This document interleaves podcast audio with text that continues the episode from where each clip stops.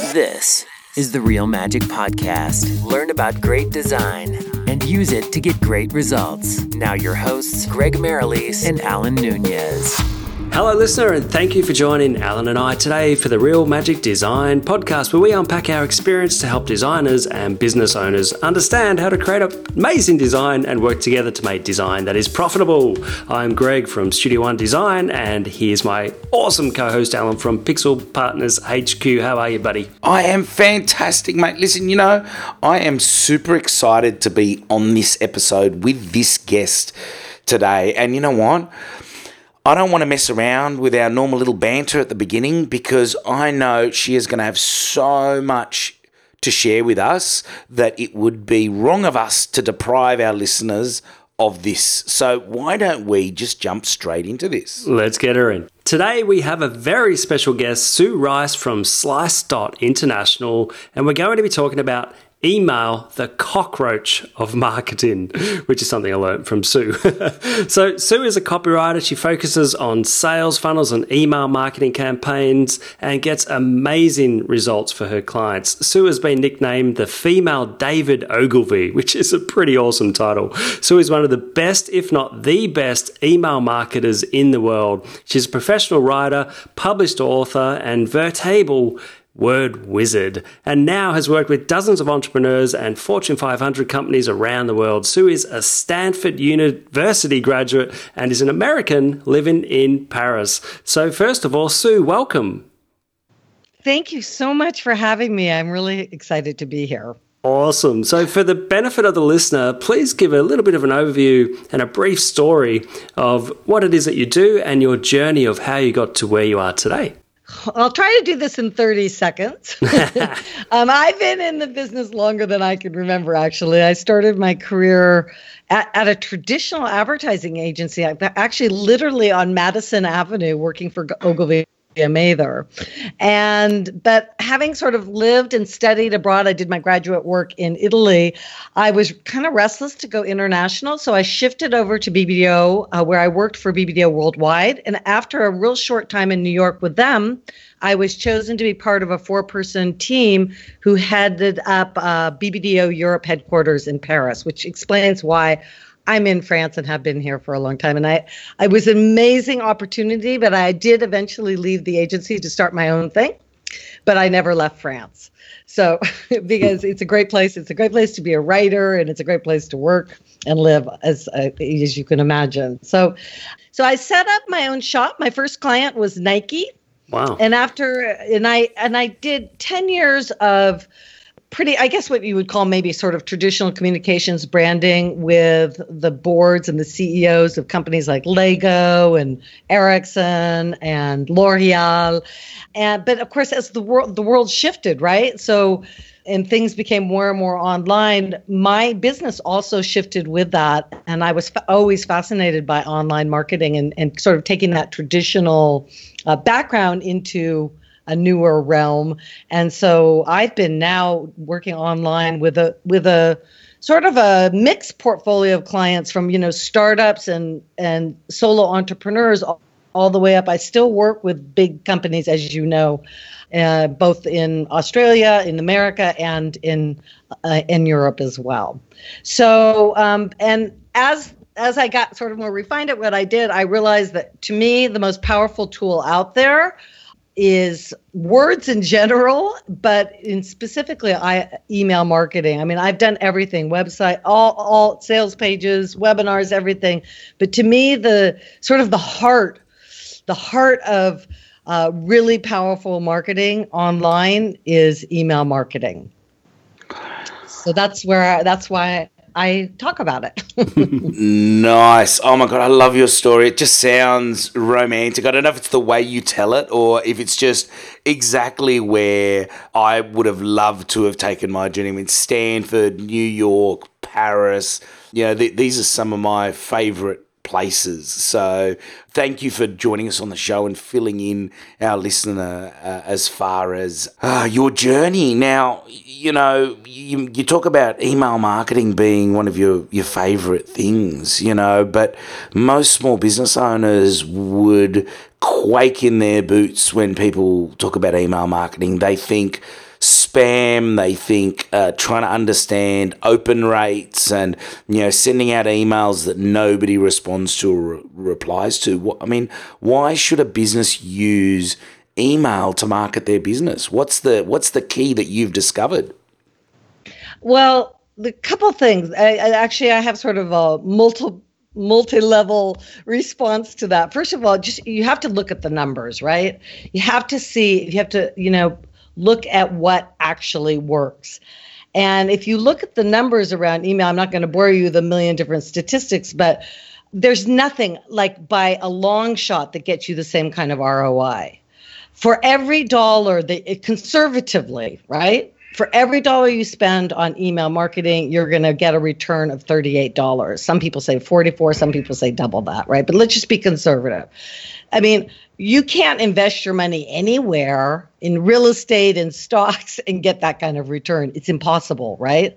So, and you look at, you know, uh, there was a study by McKinsey which said that email is 40 times more effective at acquiring new customers. And when it comes to e-commerce, which so many people are in, you know, Klaviyo did a study which said just by putting email in properly, you have to do it right, right? You can boost your sales by 30%. And so I did this calculation of all the e-commerce sales in the world, right? And if you you increased those sales by 30%, you're talking about a $706 billion opportunity that's just like boggles the mind. And people, and but you're right. I, you know, I think email sort of like the elephant everyone wants to push under the rug, right? It's like, ugh, it means I have to write. It means I have to figure out my CRM. I, oh my gosh, it's just like I just I'm just going to do something else, right? It's sort of like the diet we push off forever.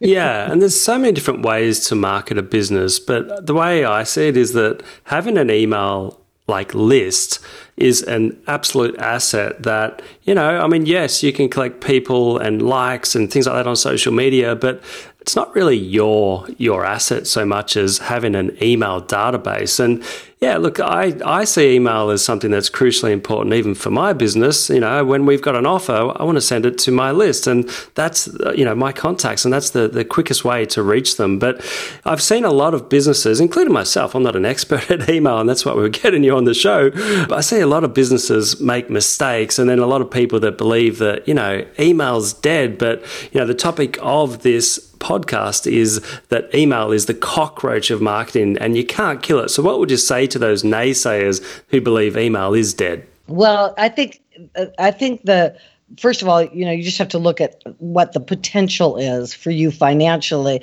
But I think the the problem, I think the I mean, we can all open up our inbox right now and 99% of the emails receive are bad, right? They're boring, they're over promotional. We would never speak, you know, you have your personal emails that are fun to get, and you have the promotional emails, which you just don't even, they're just not good, right? And that what I what I find so ironic and paradoxical about marketing nowadays is it's so easy to stand out because everyone is sort of taking the same approach. It's sort of like lemmings to see, and it's that's why they're having problems. And the more crowded the inbox is getting, and it is getting more crowded, the more you hear the, the sort of the noise gets louder. So you need to do things a little bit different. And the way I do it, as you know, is I'm a big believer in, in sort of what I call the art of the elegant unsell and using stories to engage people to sort of break down the um, their suspicions about what a, a, particular company is doing and getting them involved and engaged and sort of it's almost like the stories are almost like a trojan horse right? So you bring them you, you know you get them engaged in the story and then you very subtly invite them to take the next step whatever that next step might be. It might be to buy a product but it also might be to watch a video a webinar et cetera et cetera. If i could just say something emails are not one of the other things that I think people do is they they look in silos when they look at online marketing and emails. While I think they're the most powerful tool you have, they don't work in a vacuum, right? So an email shouldn't be carrying the heavy burden of all the selling. An email is there to build trust basically and to build a relationship. And then you invite people to the next stage. If you will it's like sitting in the living room getting to know someone and then the next stage is to say would you like to go into the dining room and have a meal with me? Would you like to do that? Would you like to go on a trip with me? Would you like to marry me? Mm-hmm. Right? But you start with that conversation and that trust building and that's what emails are about a lot of people either don't do anything with their email or they just try to sell with it. But actually, emails have a are like a bridge between the first introduction and then the ultimate invita- invitation to buy, if that makes sense. That makes absolute total sense. You know, one of the things I always look at is when, you know, when we're designing or when we're doing marketing, if everybody else is yelling, you know, if you whisper, people have to move closer to you to listen to your message, right? And you don't have to sell to them. You can invite them to move away from the crowd and engage with you, and then you can ask them to take this, the next step. You know, just from what you said there, I, have got like 20 things I, I want to ask you, but, you know, I'm going to try and, and keep it simple and, and cohesive for, for the sake of the listener and, and actually tell the story, right? So, you know, one of the one of the debates that that we have as designers is the debate of copy versus design you know which is more important. And i really love that you said that you know the email or, or the the copy in the email shouldn't bear the whole burden of the uh, of of of the the selling right? You know when you combine copy and design can you accentuate the story? Like can you you know if you if you have a really well written email that then goes to somewhere that has a beautifully designed landing page that continues the visual part of the story does that make the journey better for the consumer? Absolutely. I always say design gives your words wings. So it you know there are a lot of because I'm on a lot of copywriting forums and a lot of people are like, oh, design doesn't matter. But it does. It absolutely does. Design gives, it's like you can go from good to great uh, with design. And by the way, it's not just design when you take them to a landing page. The actual, I'm going to be very careful about how I talk about this, but the actual design of the email the the problem is people get the balance wrong. Either it's like only designed in the email or the landing page, or it's only copy. But the two, it's a dance. They dance together and they work together. And um, I think that you can't rely only on design, but I think copy is greatly much more powerful with design. The thing is, the designer, the graphic designer, and the copywriter need to understand that dance. And unfortunately, that's not always the case. Mm, yeah, I think it doesn't need to be a battle. I mean, at the end of the day, I find that you can't come up with it with great design unless you have a story, unless you have, you know, some sort of cohesive message that you that you're trying to to get across. So, you know, working together to get to make the most out of it, I think is absolutely critical. You know, one of the things that that reminds me of is that my first, you know, back to my little 30 second bio.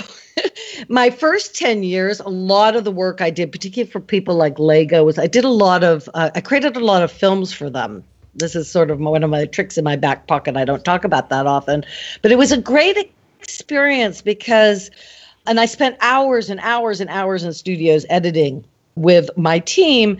And it what the thing about it is you it's a lot of it's about feel right? It's like a feel when you have a design that works a photograph that works copy that works. So you have to and you have to edit out anything that gets in the way of the feeling and the message that you're trying not just the rational message but the emotional message you're trying to share, if that makes sense. Oh yeah. So uh, you know you have and you have to trust that too. I think that's where a lot of people don't trust their. You know, sometimes it feels funny, but they kind of like squash that. Well, I don't really know if I, that's true, but if you feel like something isn't is off, it is off. there there's a problem. And and i and i feel like um, people are a little bit too formal. I mean one of the big big mistakes people make is they write too formally right? And they do everything too formally because they feel like we have to you know you have to portray yourself as perfect. But no i think the more casual and the more informal things are the more you're going to be likely to build trust with that person who's essentially a stranger that you want to you know welcome into your client base yeah, uh, I get that. And look, as a you know designer of a lot of landing pages, we we can't have a killer landing page design unless we've got killer copy. There's just no two ways about it. But yeah, I I, I know what you're, you're saying about the feeling. Like it's same in, in the design world. Like if it doesn't feel right, it isn't right. You know, it needs to sing to the copy. It needs to enhance the copy, and that's the role of a designer, in my opinion. But there is one thing I wanted to sort of throw in here in relation to the story is not everybody would think that they have a story, right? Or you know, they don't necessarily write stories. So, can you just sort of explain like how somebody can can you know get their thoughts onto paper uh, in the form of a story, and can they come from absolutely anywhere, not necessarily their own personal life? Yeah, great. Oh, that's such a great question. So, th- I have this new motto. I thought about this a lot because, you know, a lot of people really struggle with writing, just writing words on paper. And a lot of people will say, oh, everyone's a writer. You've always been a writer. But you know what? I actually don't think that's true. I don't think everyone's a writer. I think it's hard to write. I think mm. for most people, it's excruciating. And, but you know what? I think everyone is a storyteller. If you think about it, you might not be writing it on paper, right? Mm. But we tell stories all day, every day. We tell stories about our kids. We tell stories about stupid bosses. we tell, tell stories about something we saw when we were driving. We're constantly, our lives are all about stories. We might not not be conscious of it. So the, the stories are, you know, are, are all around us if we're just, if we just think about it a little bit. The, the question then is, how do I take those stories and actually get them on paper? Yeah. And to be honest, I think one of, one of the easiest ways to do that is is simply to record yourself talking. Have someone transcribe it and then either clean it up yourself or get someone to clean it up for you so that it you know and then you just you you're sort of telling oral stories but you just get them on paper. It's, it's but you know i think the one thing that I think there's stories everywhere. There's stories in your news feeds, there's stories in books you read, there's stories in movies and television shows that you watch. St- there are thousands of stories. Um, I have. Um, I think we're going to be. Are we going to be sharing some of the examples that I sent yeah, you? Yeah, that'd be awesome. Yeah, because I really. Love- I think it would be good to show show them. And I have this story. I actually have. I've. It's. I've now like created a story library with because we've written so many stories for clients over the years. And so stories can come from every it doesn't have to be about you. A lot of people talk about oh your story your story your story is super important. But you know there's a limit to i mean i can't talk about my story for you know every week for years on end. Yeah. i can talk about it. I you know and and but the stories you pick the stories that you like and that resonate with you are going to tell people a lot about you right? They're going to tell about your values. They're going to tell about what you think is funny or what you think is interesting. But it doesn't have to be about you. Yeah, and what I love about your stories, I'll get you to read the really, really slow one out if that's okay. We won't use any names of who it was for, etc. But I love the way that in your storytelling, in your emails, you marry the point of the story to the offer. Right. I mean, I have this. This is, I, I will give him full credit. I learned this years ago from a guy named Matt Furey, who is a brilliant copywriter, but he, I don't think he does copywriting anymore. I think he's into the martial arts. Lovely guy.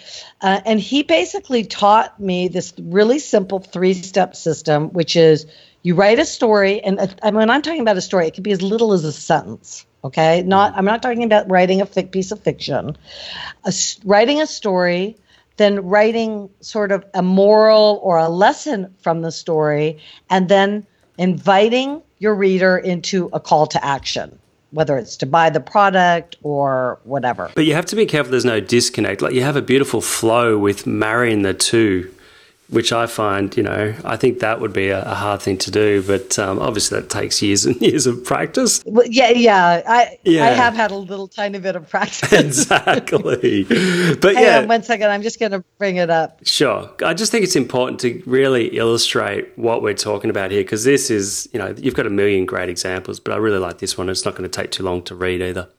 Yeah. So this, let me read it. So the subject line is really, really slow. Hi. Some things are really, really slow. I love the story of that Olympic marathoner from Japan who ran a marathon in 54 years, 8 months, 6 days, 8 hours, 32 minutes, and 20.3 seconds. When he ran the race in 1912, he simply disappeared. According to the story, he stopped to get a drink at an outdoor party and ended up staying longer than he planned. When he realized how long he was gone, he was too embarrassed to finish the race. He went back to his hotel, he boarded the plane, and he simply left Japan. And he didn't return until 1966, a full 54 years later, to complete the run he started. Now, that's what I call slow, really slow. Fortunately, not everything in life has to take 50 years to complete, particularly when it comes to setting up your US based business i.e., the product of this person. My middle name is Fast. I respond to emails with lightning speed. I do all my filings on the same day. When you work with me, you get results and you get them fast. And then he invites people into going to the sales page. So basically, the stories about this marathoner that took uh, 54 years to run That's a marathon, great story.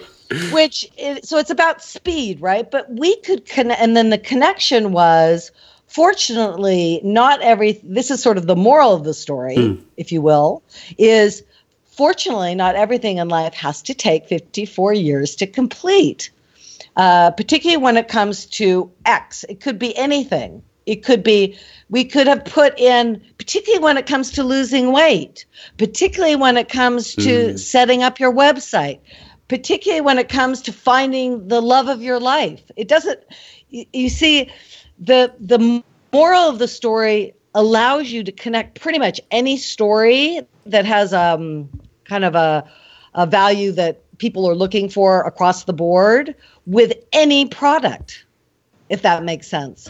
This story could be used in almost any industry because it's just saying I, we do we can do things quickly, right? We can do things quickly, unlike this marathoner who took 54 years to do his marathon but it's a nice story. It's a funny story. And people start getting this from you in your email. They're going to be like, oh, I kind of want to open up the, his emails because they're good. Mm. They're interesting. That's fun. I didn't know that story. Yeah, and look, you you just want to find out. You know, how is that? How is that possible? You know, you, you sort of hook the person right right at the beginning, and I think that's you know one of the, the things that you do really really well with this storytelling. Now, you know, I, I, the, the next thing I was going to ask you was, you know, what's the, the key to writing a successful email? But I, I think that's a much, maybe a much longer story. And we've already sort of talked about that, uh, the storytelling and that great example you just gave us. Um, what I might ask you is, you know, what, what would be the most common, I don't know, two, three, five mistakes that people make when they're learning how to write a successful email? Okay, so one of them I've already mentioned, which is this idea that we're that you're too formal, right? Mm-hmm. That people you should write like you talk. Forget just like say you're sorry to your English teacher in university or or high school or whatever and say I'm sorry but I am not going to be grammatically correct. Write one word sentences one word paragraphs, right? That's how we talk.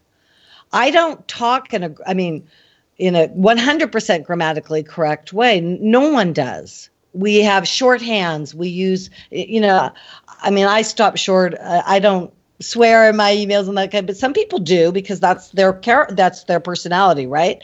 But I would be, I would just be much, much more relaxed, like you're talking, which is why I think sometimes you should always be reading your emails out loud after you've written them. And if and you can even write them by doing what I said earlier, which is saying them and then transcribing them and, and polishing them up. So that's one thing. Um, the other thing is the which is more of a mechanical question is that actually there are two parts to this. One is that people often write emails to they know they have a list, right? They know they have like 5,000 people or 10,000 or 100,000. So they write to a crowd. But remember, there isn't a crowd at the other end. There's one person reading Yeah. it. So make sure you write to like you would write to one person, not like, hey, everyone, because it's not everyone, it's one.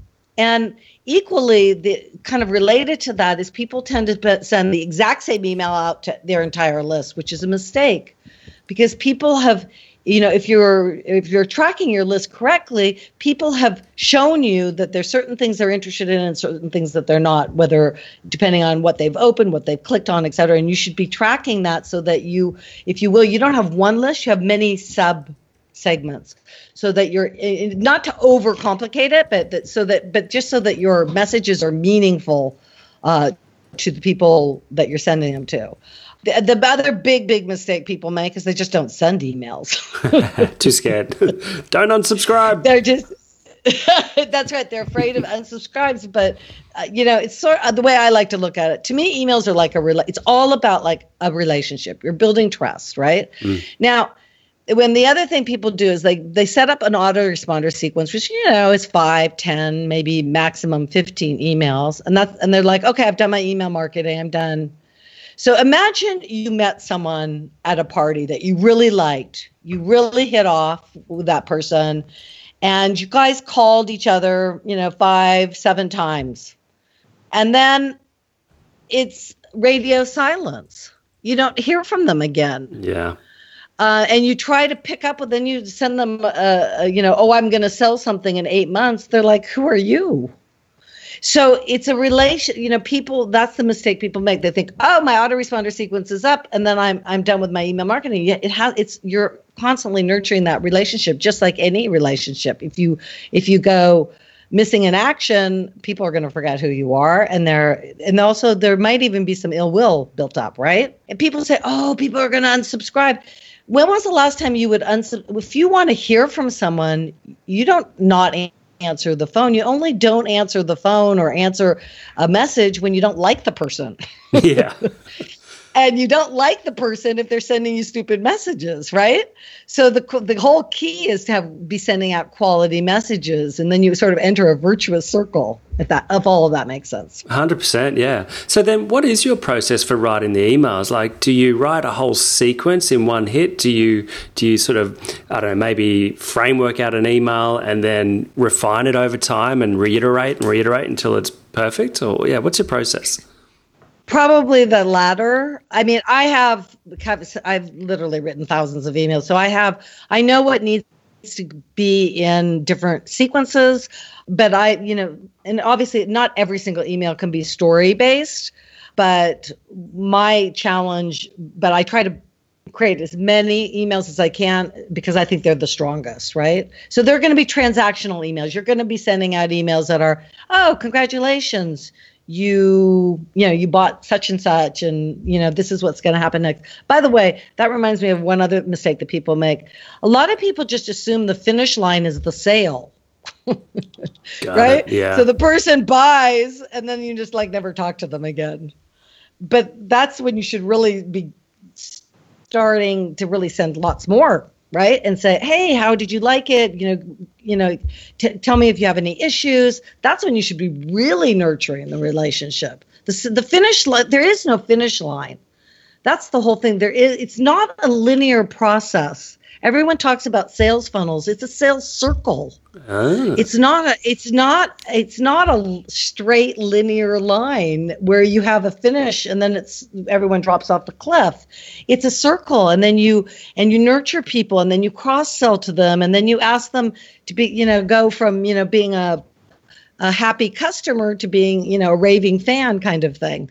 And you can only do that if communicate Does this work for e um, sorry e-commerce businesses as well as services businesses, or more leaning towards? it works best for e-commerce Really? Wow. I mean, Okay. a lot of I mean, that's the other thing. There's this big division between e commerce and other businesses. I think that both sides have a lot to learn from each other.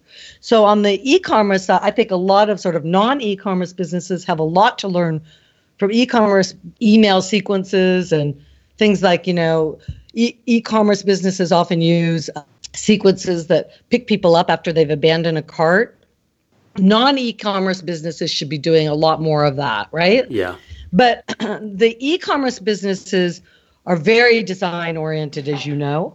It's you know the, the you know the kind of the expectation is that it's going to be very visual, and I think that non e-commerce businesses could bring some of that into the their their emails, and I think some of the storytelling that I'm talking about could be very easily integrated in e-commerce and and get people I mean, I've worked with lots of e-commerce businesses, and it's really helped bump up their sales because they're it's different, right? Because normally you get an e-commerce email, and it's very much, you know, this is our promotion. You're going to get such and such percentage off, and you're going to see visuals, but there's not that story building, relationship building emphasis as much.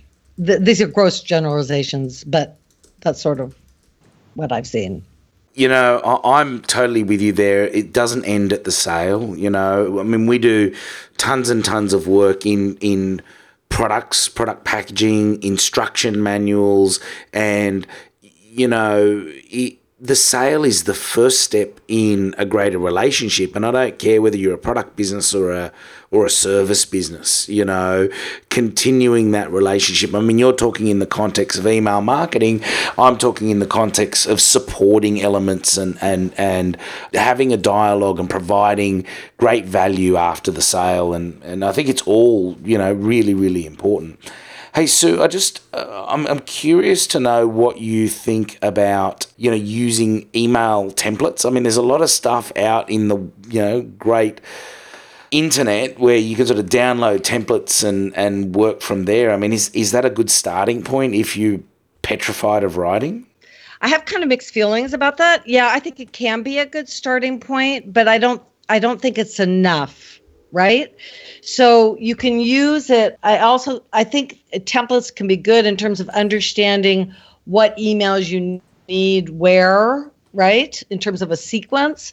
But for the, the problem with them is you become you know it goes back to the, the the point i made about you become yet another person in the inbox that sounds just like the next guy right? The point is to step away from the crowd and to have a slightly different voice so that people open your emails. I've read i read a stat somewhere I don't totally quote me on this, but something like, you know, people choose like 10 emails that they actually sort of religiously open. Uh, and you probably, people are probably getting, you know, 100 emails, right? So you need to, you need to be separate from the din.